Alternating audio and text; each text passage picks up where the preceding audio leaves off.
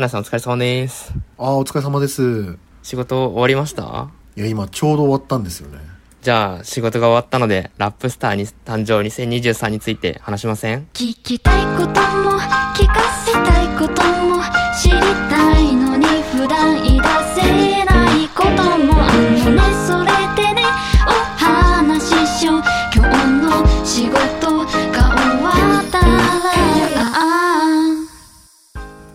トライバルメディアハウス公式ポッドキャスト仕事が終わったので、本日はモダンエイジ事業部サナイと MD 事業部小島の二人でお送りします。僕たち二人はね、あのー去年でしたっけ？パンチライン、好きなパンチラインについてっていうテーマとかで、あの、はいはいお話ししてて、あのーお互いラップ好きってことで、カイ君とかと一緒にラップのことをいろいろ話してたんですけど、今回ね、あの、アベマでやってるラップスターについて、今ちょうど熱いタイミングなんで、ぜひ話そうってことで、ちょっとこの場を設けさせていただきました。ありがとうございま。す。よろしくお願いします。見てますか？いや、もう見てます、見てます。もうなんか何回も、あの、サイファーのグループとかも今、見直してというか、見返して、はいはいはいはいどんどんハマってってますね。YouTube にも上がってますからね。はいはい。そうです、そうです。そうですね。あの、簡単に番組のことを、あの、知らない人向けにご説明すると、まあ、ちょっと知ってるかわかんないんですけどね、ヒップホップ好きだったら多分名前を知ってると思う、イエローバックスとか、トーチとか、レオン・ファノラキス、ウィリー・ウォンカ、ラルフ、ウィーク・ドドス、で最近だとサイバールイ・エイデン、スカイとか、そういう、あの、人気の若手ラッパーを発掘してる、アベマ TV のオーディション番組、ラップスター誕生です。まあ、いわゆるスター誕生だったり、最近流行ってるね、オーディション番組のラップ版ということで、あの、アベマがやってる番組で、もう今、今で6回目になってて、今シーズンは、えー、3457人のラッパーがエントリーしてて、これは先週末やってた R1 のエントリー数が3537人なんで、ほぼ一緒ってことで、なんかすごい注目の大会で、で、賞金はね、300万円なんですけど、まあ、賞金以上にね、多分これで優勝すると何より props がつきますからね。うんうんあの売れるってことで多分結構いろんな若手ラッパーが参加してるっていう番組になってます。で、えーっと、主催が RYUZO さんっていうラッパーで、立ち上げ当初はフリースタイルバトルがすごく流行ってるみたいなところのカウンターみたいな意味で、この楽曲だったりライブみたいなところで、こう、勝負する大会があってもいいんじゃないかみたいなことでなんか始まった番組らしくて。うーん。で、審査員はね、もう今、日本のヒップホップシーンで第一線を張ってる、えー、シーダー、アクロ、エイウィッチ、R して、ウィリー・ウォンカ。あと、まだ、今回はスタジオに姿を現してないんですけど、ワイザーも、あの、はいはいいて、みたいな、まあ、いわゆるもう、日本語ラップ好きな人だったら、誰が何と言おうと、第一線の人たちが審査するよっていうところの、うんうんあの、座組で。で、ビートもね、あのー STUTS とか、あの、 ZOT on the WAVE とか、第一線級の人がビートを提供して、それでこう、ラッパーの子たちがいろんな曲を取って戦っていくと。いう感じで、今収録してるのが3月6日なんですけど、あのー番組の流れが、まず音源の動画、スマホで撮った音源の動画をバーッと聞いて、130人に、えー、と絞って、それをなんか、ちっちゃいライブハウスとかでバーッと一気に審査して、130人から、えー、と30人っていうところに絞ると。で、それがセレクションサイファーっていうところで、最近までやってた何グループかに分けて、サイファーを取って、で、そこから10人に絞ってどんどん進んでいくっていう状態で、今、ちょうどね、僕と小自身さんが今、取ってるタイミングが10人に絞られたとこっていう感じで。はいはいはい。昨日、昨日、一昨日か、一昨日です。そうです、おとといです。絞られたのが。だから、ほやほやで、まあ、これからね、多分、ちょっとこのポッドキャスト内でね、予想とか、誰が優勝しそうとか、そういう話をしていくっていう感じですよね。はいはい。はい。何卒今日はよろしくお願いします。よろしくお願いします。ありがとうございます、ご説明。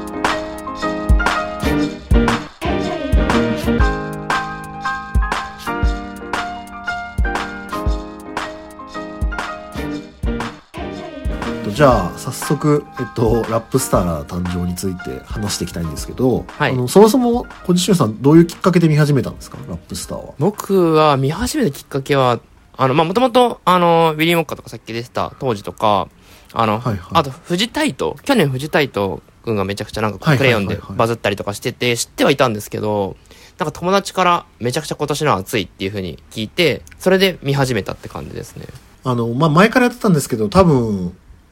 前回、第5回がやっぱ一番こう、バズったというか、影響力がありましたよね、うんうんうん。多分なんか見,、てる感じでも。多分いくつか要因があってそのあの TikTok とかでそれこそ「真っ暗なラジオラで拾った一本のクレヨン」っていうあのラップスターの番組内で作った曲がなんかこう TikTok でバズってしかも自分アーティストもリリースするみたいな現象が起きて、でそれがすげえバズったのもありますしあと審査員がねずっと前まではあのここまで豪華じゃないというかここまで第一線級がはいはい。来てなかったんですけど、やっぱり R 指定さんとか、あの、 BAD HOP の2人の解説とかがやっぱ面白いから、はいはいはい。みたいので番組も普通に面白くなりましたしね。うん。あとやっぱ何より、¥ellow Bucks とか Tohji が出てきてるから、こう、参加するアーティストのね、質もなんかすごく上がってきて。はいはい。いや、めちゃくちゃレベル高いですよねい。や、そうっすよね。これが10代かみたいな人たちがもうゴロゴロいて、いや、すごいなって思いますね。多分もうちょっと前だとやっぱり高校生ラップ選手権とかはいはいで若手で出て、それこそ T バブロだったり、はいはい BAD HOP が出てきたり、あと、裂固とか、まあなんかですねそうそう裂固のそういう人たちが売れてきて、で、だけど、なんか今の潮流としては多分高校生ラップ選手権みたいなバトルシーンっていうよりは、ここのラップスタアで勝って有名になっていくみたいな方がちょっと今熱いんじゃないかなって感じしますよね。すごい。いや、しますね。僕はね、あれなんですよ。はいまああの、ラップ好きなんで友達から面白いよってお勧めされたのもそうなんですけど、やっぱり今、はいはい個人的にアベマ TV がめちゃくちゃ熱くて、へアベマ TV 僕有料会員なんですけど、あのその、いわゆるアベマっぽい恋愛リアリティショーとか、ー。はいはいはいはい。あと、バラエティ含めて、おも普通にクオリティ高いなと思ってて、映像コンテンツとしててだからすげえ熱いんで、なんか、ラップを取り扱うのを、ちゃんと、あの、アベマで取り扱ってくれてすごい嬉しいなって感じで、面白くできてるなと思って見てますね。すげえ、そっか。あアベマ全体としても今はファンというか、そうです。見てるって感じなんですね。僕はもう、好きなテレビ局どこって言われたら、アベマ TV って絶対答えます。へえ、すごい。まあ、サッカーもね、あったし、はいはい多分今会員増えてるとこだと思うんですけど、うんうんうん。なんか枠に縛られない、何分尺に収収めなきゃいけないみたいなのがそんなにないから、なんかこう、はいはいはいはい。まあ、いろ、他にもいろんな理由あると思うんですけど、なんか中のコンテンツが結構おもろいなーとか思ってて、うんうん SNS とかもガンガン使ってた企画とか多いんで、だからまあ皆さんチェックしてください、アベマ TV。確かに、アベマ面白いですね。そんな感じなんですけど、今ちょうどそのラップスターの第6回が、あのーまあ、10人まで絞られたってことで、はいちょっとじゃあ10人の中から優勝予想みたいなはいはいのしてみます？なんか。してみましょうオーディションに残った今10人が、じゃあちょっと、ポジションさん、名前を一回あ、はい、わかりました。これ、ランキングに今なってて、1位が、えっと、アモくん。で、2位がうんリザちゃん。で、3位がウーピーボムくん。はいはい4位が、ナナちゃんって言うんですかね？7って言ってましたね。7。で、5位が、ショーイビクターくん。で、6位がスパーダくん。で、同率で、デイドダストくん。まあ、この人もかっこいいっすよね。あの、サグな感じが。はいはいはい、ではい。、6位 ,6 位が K4、AK、K、あれ、この人なんて読むんでしたっけ？気温、気温感っていうらしいですよ。気温感多分、あ多分名前なんじゃないですか、韓国ね。の、韓韓国の、あそのう、方ですもんね、在日の。リリックにも入ってましたね。だ在日の人。はい。で、9位がサダジョー君で、10位がスティキーバッツ君うんうん。という感じです、全体的。に若いっすよね。なんか。10いや、若いてです。若いです、若いです。20代前半って感じで。多分普通の人からすると、大学生ぐらいの年の人が中心で。で、ケイヨン君だけちょっと上なんですよね。うん、うん。そうですね。この子多分、なん27ていうんですか、ラップヘッズからすると、割とな名前が知れてて、なんでかっていうと、うん高校生ラップ選手権の、あの、第2回かな ?2 回とかに出てて、ゴメスとはいはいはいはい。決勝かなんかで当たって、で、ゴメスが負けたんですね。で、優勝したんですよ、確かケイヨン。はいはいはい。ストーリーありますよね。なんか、ちょっと。確かに。あるっていうか、ああ、すごい。その知ってるそこからの。そう。ラそっちからの、こう、コーラからのっていうのは結構新しいなんか感じですねうん。この、今までにないっていうか、まあでも、ウィリー・ウォッカとかもそう、ねでもウィリー・ウォンカも、コーラからそう、感じコーラからだし、藤タイトもあの、コーラの第1回でティーパブロと戦ってるんですよね。ああ、そうなんですね。だからなんか、コーラでこうダメだった組あと、あと6位のスパーダ君も、一回コーラとか出てて一回戦負けとかだったんですけど、なんですあなんかこう、へえ。一回高校生の時にこう、バーンとバトルちょっと上手だから出て、コーラに、はいはいはいはいコーラセーラップ選手権出るけど、そこでなんか、一回戦負けとかで恥かいて、そこからまた頑張って、こう、かっこよくなるみたいなのは、結構、あるあるなのかなとか思ってると、やっぱそういう人だとちょっとこう、厚みが違いますよね、なんか、ステージに立ってる。確かにス、ストーリーがすごい乗っかりますね。うん、そう、だから、ケイヨン君は、なんか、応援したいなとか思ってるんですよね。あの、と、年が、あの、はいはいはい一番上だってのもあって、こう、おっさんからするとね、まだ頑張れよ、みたいな感じをして、応援してくれます。確かに確かに。ポジションさん的にはどうですか？どこが、いや、僕は、あのーウーピーボムがもう圧倒的に大好きで、はいはいはいはい。なんか最初に聞いた時からもうずっと頭に残ってて、なんか何回も何回も多分一番聞いてるなって思いますね。はいはいはいはいはいはい。意外なんですよね。あの、小路さん、あの、オジロとか。あ、そう、オジロだ、オジロとか。そうですね、はい、はい。結構、サグ系のラップが好きな人かなって思ってたんですけど、タラタラタ、タラタラタみたいなの、めっちゃメメロ、メロじゃないですか。ウーピーウォンク。はいはいはいはい。なんか意外だったんですよね。いや、なんか、あのーちょっとこの後一緒に話せたらと思うんですけども、なんかこれが僕なんかその、令和のヒップホップ見たなっていうのがすごい、あの、思ってるところがあってなんかこう、サグで、こう、ストレ、ストレートに言いたいことをこう言って刺していくっていうところがなんか僕の中ではすごい好きなんですけど、はいはいはい。なんか令和ってなんかそれにプラスして、こう、なんていうんですかね、中毒性のあるこう、フローみたいなのがすごい大事になってき、まあそのレックスとかもそうだと思うんですけど、うん。なんかそういうのがすごい、あの、自分が好きになってるなって、なんか最近ヒップホップ聞いてて思っててあ、あ、はいはいはいなんかこう何度も聞きたくなるこう中毒性っていうか。こうなんかすべてメッセージを詰め込むっていうよりかは、こう、ん聞きたくなる中毒性みたいなところに、いかにこう、なんていうんですか、メッセージを残していくかみたいなのが、うんすごい重要になってんのかなって思ってて、それがなんかウーピーボーイにめちゃくちゃ感じてて、結構韻とかも実は硬いん。ですよ。なんか、0から1進んでいく道みたいな。日々生きてりゃ見つける、明日は未知みたいな。気にしねえビッチ。霧とかねえしみたいなので、結構こう、2文字とかなんですけど、はいはい結構踏んでて、今ね、そういうところもこうやってあの僕らで話し、歌詞を読んでるから、ちょっとラップっぽく聞こえ聞こえるんですけど、でも、ウーピーボムくんの音源多分 YouTube に上がってるんで聞いてもらえると、めっちゃ歌なんですよね。オートチューンかかってるそうですね、そうです、そうです。でもちゃんと踏んでるっていうのね、やっぱり、聞きやすさに特化してますよね、本当そうです。それがなんかこう、かっこいいなって思、思いますね。番組内の審査員の中でも、ちょっと意見が割れるじゃないですか。はいはいはいエイウィッチとかからはいすると。うまいし、いい曲なのは分かったから、もうちょっと自分を表現してほしいみたいな、あの、派と、はいはいはいはい。シーダとかは、やっぱ音楽なんですよね、みたいな。シーダは確か、あれですよね、ウーピーボム1位に入れてますもんね、確か。あ、そうですね、1位ですね。あそこのなんかそ、このスタイルの違いも面白くて、でもだからこそなんか確かに、、確かに。一番って選べないよなって気にもなんかすごいなるっすけど、けど、なんか、あの、くくりで言うと、ウーピーボムもそうだし、あと落ちちゃったんですけど、山田ギャル神宮とか、はいはいはいあと、はい。LOM っていうあの、土浦の方かな。はいはい。あの、はいゾトンザウェーブのちょっとメロっぽいビートに乗って、かつ、オートチューンかけた歌物が何人か同じスタイルでいたじゃないですか。はいはい。はいはい、いましたね。まあ、当時みたいな、こう、歌う系の奴らがもうこれだけ一定数いるんだなってものは再認識しましたよね。確かに。なんかまあ、あの、こう、メロディアスな感じで、こう、はめていくっていうのはすごい、やっぱ、今のシーンでもなんかやっぱいけてるなっていう感じがすごいしますよね。なんか全然あの子たちだけで曲作ってもなんかこう、山田ギャル神宮とかも結構良かったじゃないですか。審査員投票とかも、ああ、落ちた、落ちたんだって印象が結構強い子だし。確かに、山田ギャル神宮めちゃくちゃ僕もかっこいいなって思ってたんですけど、うん。まあでもなんか、あの、あの3人だったら、やっぱ、そうですね。ウーピーボムだろうなっていう感じがウーピーすごいしました、ね。ボムくん、見た目もね、キャッチーでいいし、なんかこう、海外の人とかが見てもなんかこう応援したくなりそうな、見見た目してるじゃないですか。カラフルで。うんあのそれこそ今、なん暫定1位になってるアモくんとかもそうですけど、ラップのテクニックとか曲の良さとか、以外にも、その、佇まいのオーラとかかっこよさみたいなのも結構、はいはい。ラップスターだから審査員、審査基準に入ってくるじゃないですか。だから。はいはい。いや、アモくんもめっちゃかっこいいですよね。なんか、すいません。僕の、またに、二人目の候補みたいになっちゃってあれなんですけど い。やいやいや、あのいい、ね。I was, I was born in はい98はいはい。で入っていく、あの感じとかめちゃくちゃかっこいいなって思いはいましたね。はいはいはい。ぜひ、このセレクションサイファーって YouTube に上がってるからぜひ見てほしいんですけど、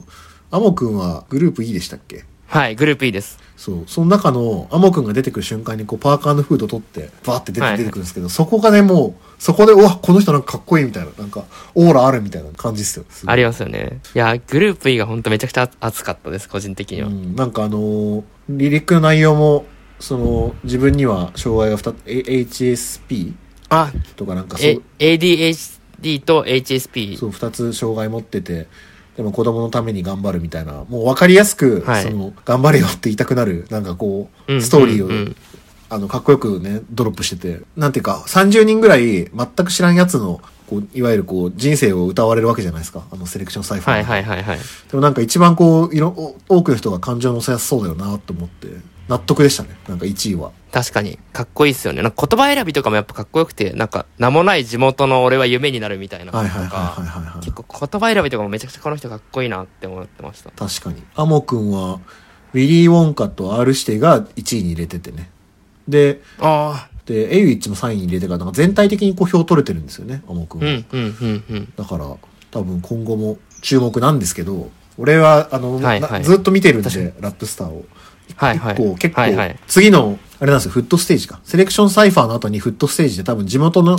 あの、ところに行って、曲の途中のやつを全バース作って歌うっていうのが、があって、その後にラップスターキャンプっていう、何日間かで一曲作んなきゃいけないみたいなステージがあるんですよ。へえ、はいではいはい。大きく違うのは、このセレクションサイファーだったりに向けた曲は、結構長い時間かけて作れるんですよね、曲を。だから一級入魂でめちゃくちゃ人生かけて作った曲ができるんですけど、その何日間かで曲取んなきゃいけないっていうステージって、マジセンス出るんですよね、なんか。あー、なるほど。多分普通の楽曲って、あの、割と時間の制限ない中でこう、自分の中でこう、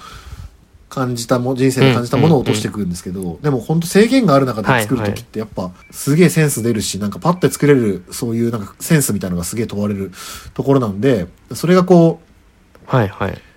アモ君の多分今のこの曲ってすげえ 一級入魂って感じがするから、あなんか審査員のこう印象として、ああれは良かったけど、はいはいなんか次のは微妙だなっていう、あの、1曲目がこう、ハードルめっちゃ高いと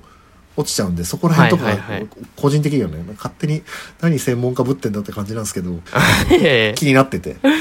だから、なるほど。ちょっと違う、違う力が必要なんですね。うんその次の上がっていく中でのステージにおいては。そう、で逆に言うと、あの前回のフジタイトとかって、この最初の段階のはい曲は、なんかそこまでなんか、もっとできるよねっていう評価だった、確かそうだったんですよ、全体的に。はいはい。で、3日間だかな ?2 日間だかの、そのラップスターキャンプみたいなので、2日間で、あの、スカイと一緒に戦うみたいな、はいなって、2日間で作んなきゃいけないっていう状態の時に、あのクレヨンを描いてるんで、えー。だからなんか本当にこの、才能勝負みたいな、ど努力っていうよりはどっちかと才能勝負みたいなはいはい短期決戦の、になるとまた票は入れやすいですよね。あの、いや、これが富士サイトだよっていうふうに入れやすいし。だからなんかそうなってくると、あのー結構日頃からたくさん曲とか出してたり、ライブたくさんやってる組、はいはいはいはいはい。スパーダとか、テイトダストとか、はいはい。あと、ショーウィーとかも多分、ショーウィー、去年、相方のショーウィー連想が出てて、あの、曲作るスピード速いんで、ここら辺とかは、うんうん。ラップスターキャンプまで残ると、結構、持ち前のところは、あとリーザか。リーザもキャリア長いですし、こう曲を作り慣れてるみたいなところだと、個人的にはあるのかなと思ってて。ああ、なるほど。うわちょっと、そこからすごい面白いですね。なんか、こう、また違う力というか、本当今まで作ってきた、こう、自分の、なんか、研磨された力みたいなところをバッて吐き出す場みたいな感じになるってことですもんね。うん、そうなんですよね。あの、僕らの広告のショーとかでも、はいヤングカンヌってあるじゃないですか。はいはいはいはい。あれも2日間とかだけで、あの、1個お題が発表されて、2日間でいいアイディアを出すとか、なんかそういうのだったと思うんですけど、だからその、ずっと長いこと考えれて出すいい、出すいいアイディアと、本当時間限定されて出すスキルってちょっとまた違うから、うんうんうん、うん。なんか自分の中でこあの、こう、試行錯誤ができないみたいなとこもあるし、残酷だし、でもラップスターってやっぱそういうところも、くぐり抜けていかなきゃいけないよなっていうふうに思ったりしてて。うわーおもろいな。で、なんかそうなってくると僕、はいあの、まあそうなってくるとじゃなくて、普通に僕が今この10人の中でやっぱ食らったのは、あの、リーザの、はいはい。おー。リーザーで、もうな、なはいなんでかっていうと、わかりやすくてやっぱり、はいはい戦争行ったブラザーってみたいなラインがあるじゃないですか。はいはい。で、あ？と思ったら、えよく歌聞いてったらロシア語っぽいなんか言葉が出てきて、あ、はいはいこの人もしかしてロシアにルーツあんのかなって話で、なんかテレビとかで、うそのロシア、ウクライナの紛争の映像とか見てるんですけど、全はいはい然自分語とかできない、なんかこんなん世界本当にあんのかみたいな。はいはいはいはい街がポーンって爆発したりとかしてるじゃないですか。はいはいはいで。もなんかこの人からすると戦争行ったブラザーって言って、あ、まあ兄弟、血が、血の通った兄弟でもあるし、例えば自分の仲間、ブラザーみたいな兄弟、仲間がはいはいはい。戦争行ったらどんな感覚なんだろうみたいなので、こう、すげえ今の時代の考えたこともない感情がブワってなんか自分の中に来て、うわこの人かかっこいいし、なんかこの人を応援して、みたいなこう気持ちがすげえ出てきたし、なんか、スター感あるなって思って注目してるですね。なんか、今回フィメールラッパーの人たちも結構出てきて、か結構かっこよかったじゃないですか。いろんな人たちが。はいはいはいその中でこう、あえてこう、リザさんを選んだ理由ってなんかあるんですか？いや、やっぱ、あの、そ、そこです。そこのなんかストーリーというか。ちなみに、バルニーちゃんっていう、はいはいはい。落ちちゃった子が、おフィメールのラッパーがいて、はいはいはい。その子、たまあ、昔一緒のイベント出たりとか、ちょっと関わりのある子で、ええ界隈もちょっと近かったりするんで、はいはい。して。たんですけどね、ちょっと残念ながら落ちちゃったんですけど、でも、バルニーに関してはなんか、もう多分、ここですでに世の中に見つかってるんで、ここのあの確かに。10人に入んなくても、ここからまたどんどんファンファンを増やしていけるなって思ってますし、でもなんかリーザはなんかこう、もう一曲聴きたい感じも、すなんかあすげえするっていうか、多分こっからなんか、審査員もたまに言ってますけど、もう一曲別のビートで聴いてみたいみたいな、あ。はいはいはいはい。人って強いっすよね、やっぱ。確かにリーザは確かにそれすごい感じますね。こうなんか、今のがこの曲がイントロというか、あくまででこうイントロでみたいなのはすごい感じますもっとどんな。人間なんだろうみたいなはいはいあと、ウーピーボム君とかも、違うビートだとどういう感じなんだろうとか聞いてみたいですもん。ああ、確かに。確かにそうですね。うん今回のこう、ゾットオンザウェーブの、あの、トラックにすごい、こう、ハマってるというか、さい、そうそう。シンペーターさんもなんか最適解みたいな話してましたけど、なんか、だったかもしれないですけど、確かに他のメロディーにどうアプローチするのかすごい気になるところですね。そう。あとやっぱスパーダ君、テイズダスト君、一括りにかくくっちゃいますけど、はいはいもう、割とこの中じゃ売れてる方、みたいな感じの人たちが、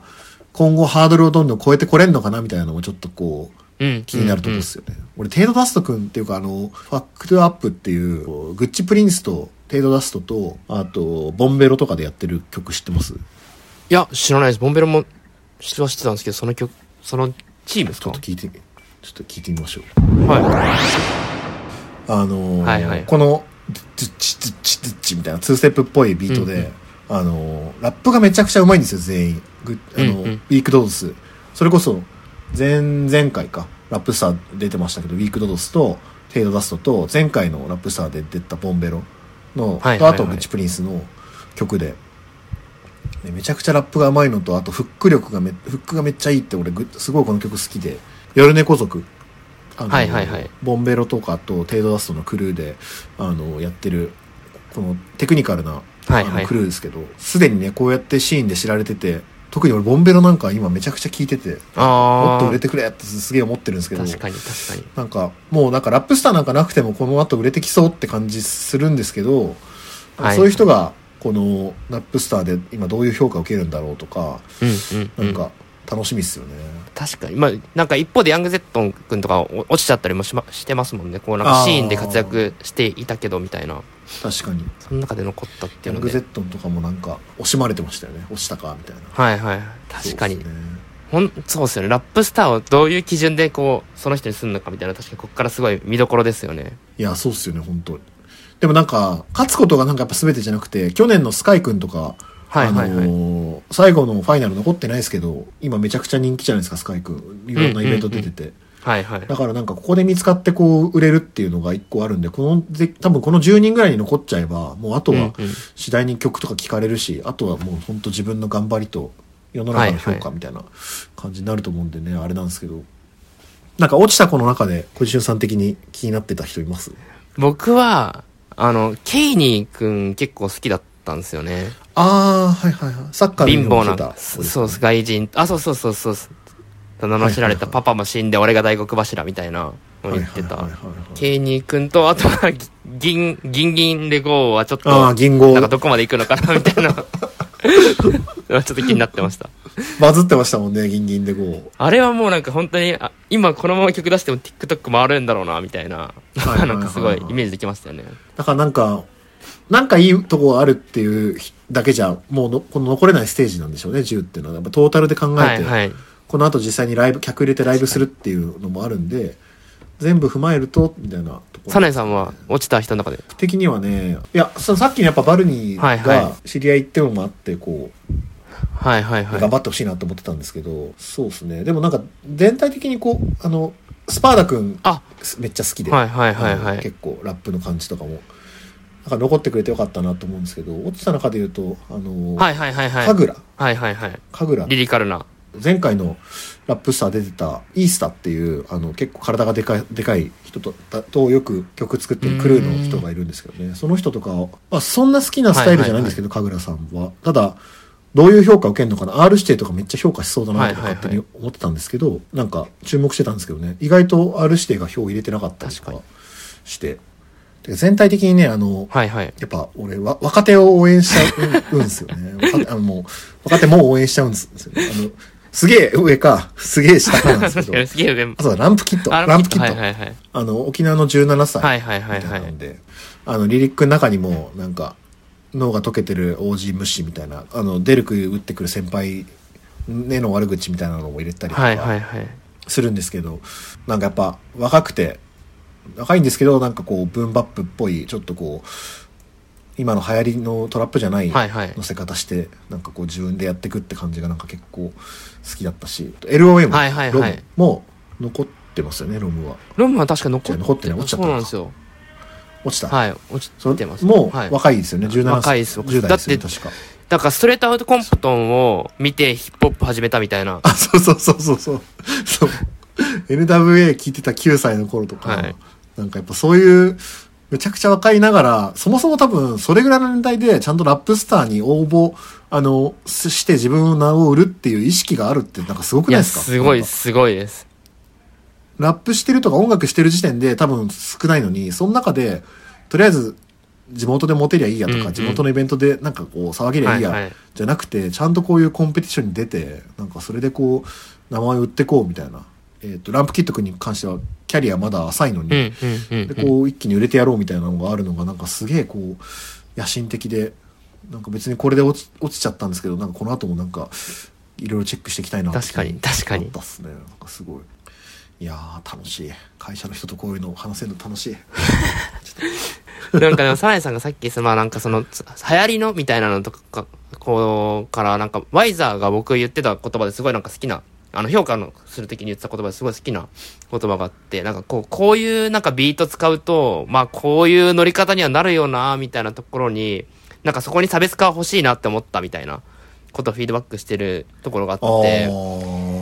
なんかまあ、ちょっと仕事の話に、僕ら、僕らにもすごい転用できる言葉だなってすごい、なんかこういうお題とか、こういう、うんうん。なんか案に対してこう答えちゃうよな、みたいなのって、みんな思うけど、そこにやっぱ差別化欲しいよな、みたいなのってやっぱ、まああの人とかはもう字でできてんだろうな、みたいなことを思って、はいはいはい。すごいなんか、まあそれができてるメンバーが10人に選ばれてるなって気もすごいしたんですよね。確かに。オリジナリティみたいな簡単な言葉になっちゃいますけど、はいはい。やっぱ30人も見てると、ちょっとこう、あ、あの人これっぽいなとかなんかうんうんうん。思いがちですけど、その中でもなんかこう、例えばギンギンで GO とかって多分、他の人絶対言わないから、僕らの中でも会話でも言えたりするじゃないですか。はいはいはいはいギンギンで GO とか、アモくんの地元の夢になるってめちゃくちゃ使われがちな言葉だけどなんか一番残ってるし、はいはいはいはい結構共通項の言葉を言うにしても、その言い方とかフローで誰が一番のこ残してられるのかとか、オリジナリティ持って言えてるのかみたいなのもね、なんか大事なんで、僕らの仕事にもかなり近い話っすよね。そうですね。なんかあの、英語でこう上手な女性の方？もなんかその、お私はラップスターじゃないヤングスターだみたいなことを言っているみ、確かなリリックがあって、それをなんかある指定も同じようなこと言って、今、サナイさんが言ってたようなことと同じようなこと言ってて、なんか、まあそれってこう、まあ、抽象化すると同じだけど、なんかそれをいかに自分の言葉でこう変えていけるかみたいなところがやっぱ必要だなみたいな話してて、本当に、まあ僕らの。企画とかコピーとか一つとっても本当にそうだなっていうのをめちゃくちゃ思いますよね。なんかね、この番組のやっぱ面白いとこってこう、バトルみたいな、バトルってある種ちょっとこう、運とか、はいはいあの、そのタイミングで出てくる、出てこないの話ですけど、うんうん特に今この、ラップスターのこのステージって、人生で評価されたりするじゃないですか、はいその人の。はいはいはいだからリーザとかが今上にいるのって絶対そういう自分のルーツが評価されてるとか、なんか共感されてるみたいなとこあると思うんですけどね。シーンとかもまた、あの、この番組きっかけに変わってきたらいい、なんかいいなと思いますよねそうですね。すごい。やっぱ僕、もうバトル変調なのはやっぱりこうちょっと、まあ、みんな飽き飽きしてるというか、うんこう。バトル出てる人たちもなんかやっぱこう、飽和状態だってみんな言ってるじゃなはいいですか。はいはいはい。だからなんかそうじゃなくて、ヒップホップの割とあるべき姿というか、うんうんそのラッパー、その誰が歌うかみたいな、はいはいなんかそのいい、いい曲なんだけど、その人の人生に共感したりとか感動したりできるような。なんか音楽シーンになっていくといいですよね、この番組で確かにより一層。なんか、こう、今のシーンって割とさっきのサネさんじゃないですけど、そのトラップというか、まあ、US っぽい感じで、そのテクニックというか、フローはめちゃくちゃスキルとして上がってきていて、みたいな、なんかこう、め、本当にレベル高いなっていうところから、なんかいかにこう一本、その、まあ、クレヨンとかじゃないですけど、みんなが聴いてこう頑張っていくことが共感していけるような曲とかが出てくるのかっていうのはすごいなんか、た、まあ、それがなんかこう、令和のヒップホップなんだろうなってすごい思ってるんですよね。確かに。あの、クレヨンとかもなんか番組見てると、もともと藤タイトはいはい。ってそんなにポップな曲書かないから、うん。けど、ビートを先着順で取ってくるんで、はいはい。順番的な感じでこう、あんまり藤タイトの普段やらないビートが来たらしいんですけど、で、スカイと一緒に、まあ対決なんだけどさ、二人で曲作る感じでやろうぜみたいな感じのところから、はいはい。多分、イレギュラー的に作って生まれたアンセムだと思ったりもするんですよ。ええじゃあ、藤タイトの中でいう一個の異常値というか、みたいなところなんですかね。あ、多分そうだと思いますよ。えー普段こんなビート選ばないみたいなの言ってたし。だからなんかそういうのが生まれるのも楽しみですよね、うんこれから、こうんの10人で。それこそ、ウッピーボムくんがね、普段やんないようなビートでやることになったりとうんか。あと、サダジョー、サダジョーくんとかってめっちゃブーンバップで、俺個人的にあの、千人称とかを感じてすごいこう、レイドバックする感じ好きはないんですよ。はいはいはい。でも、あれって、あの、ああいうスタイルの人ってそういうビートでしか多分やんないから。逆にこう、なんだろう、リルイキチみたいなビートとか、なんか違うビートになった時に結構いい、いい感じになったりするのかなとか。うわーめちゃくちゃ楽しいな。なんかその、その掛け算はすごいなんか、こう、ラップスターならではですね。自分ではめに行こうとすると、やっぱ自分で作ると、自分にはめやすいやつをやっぱ選ぶと思うんで、うん新しいそういうのって、すごいなんか楽しみ名ですね。曲生まれてほしいみたいな。そんな感じでめ結構時間いっぱい話しちゃったんですけど。すいません。じゃあそれ踏まえて最後にはい優勝予想しましょう。この10人の中から。それぞれ。じゃあ僕、いや、僕はもう本当に、ウーピーボムに本当に心をやられてるんで、本当にウーピーボム一択ですね。ほん、もう一択できまはい。本当に、かっこいいんで、ぜひ聞いて、なんか、それこそその、さっき、サネさんが言ってた言葉じゃないですけど、僕に言ってくれた言葉じゃないですけど、なんか、まあ最初、聞きやすいから、なんかこう、ひある意味、裾野が広いというか、みんなに愛されるし、はいこう、かつこう、韻も硬いし、フローもヒップホップっぽくてかっこいいから、なんか、まあ、ススターになる。僕は、こういう人はスターになってくれると、なんか今後のシーン、なんか面白くなるんじゃないかなって、すごい思ってます。いやー楽しみですね。ここれが放送された、されて、あの、すぐ落ちちゃったら悲しい。確かに悲しいですね。あの、頑張っ、頑張ってほしいですねでもこの人プロデューサーとかでも結構いけそうだから、なんかいろんなとこに顔出しそうですよね。確かにね。確かに。フューチャリングとか、フックだけとかをやりそうあ、ですねそうそうそうそう。サナエさんは？誰ですか？いいやー、わかんないですけど、スパーダ組んで、ああえて、あの、はいはいリリザの曲にはもちろん、あの、食らったんー。ですけど、はいはいはい。自分の好き、好きな感じとか、はいはいあと、ノームコアボーイズってもともとね、結構もともと売れてたクルーにいた人間なんですけど、た多分そこが、あの、今止まってるんですよね、確か。ノんームコアボーイズって活動が。で、新しく、やっぱり名前、自分の名前で、どんどんこう、上がっていくみたいなストーリーもあるし、あとは、サイファーの時の動きがかっこよかったぐるぐるライブとかでもめっちゃこう、一番こう、ステージングとかがなんかこう、楽しみだなと思うんで、最後残って、ライブパートまで行ったら結構いいんじゃないかなとか思うんで、確かに。予想しますけど、はい。まあね、でもここで、あ何度も言いますけどね、ここで優勝することがね、全てじゃうんないか。うんうん。王者感というか、こう主人公感は、こうスパーダ君とアモ君がやっぱりめちゃくちゃ高いですよね。あの、うん、確かにね。唯一というか、一人に残る感じというか、はすごいありますよね。いやー、ほんとでも分かんない、分かんないですよね、ほんと。これで、あの、僕ら言ってるやつ全員落ちちゃったら、あの、めっちゃ恥ずかしいですけど、まあ、確かに。あのーそんなこんなんでね、ちょっとこのエピソード聞いて、もし、ちょっとラップスター興味持った人とかね、俺も聞いてるよって人がいたら、はぜひちょっと、あの、声かけてください。一緒にまた語りましょういや、ぜ。ひ、ぜひ、語りたいです。はい。でちょっとそんな感じで今日は、お開きにしようかなと思います。はい。えートライバルメディアハウス公式ポッドキャスト仕事が終わったので、今回は、ボタン A 事業部サナイと MD 事業部小島がお送りしました。次回の配信もお楽しみに。ありがとうございました。ありがとうございました。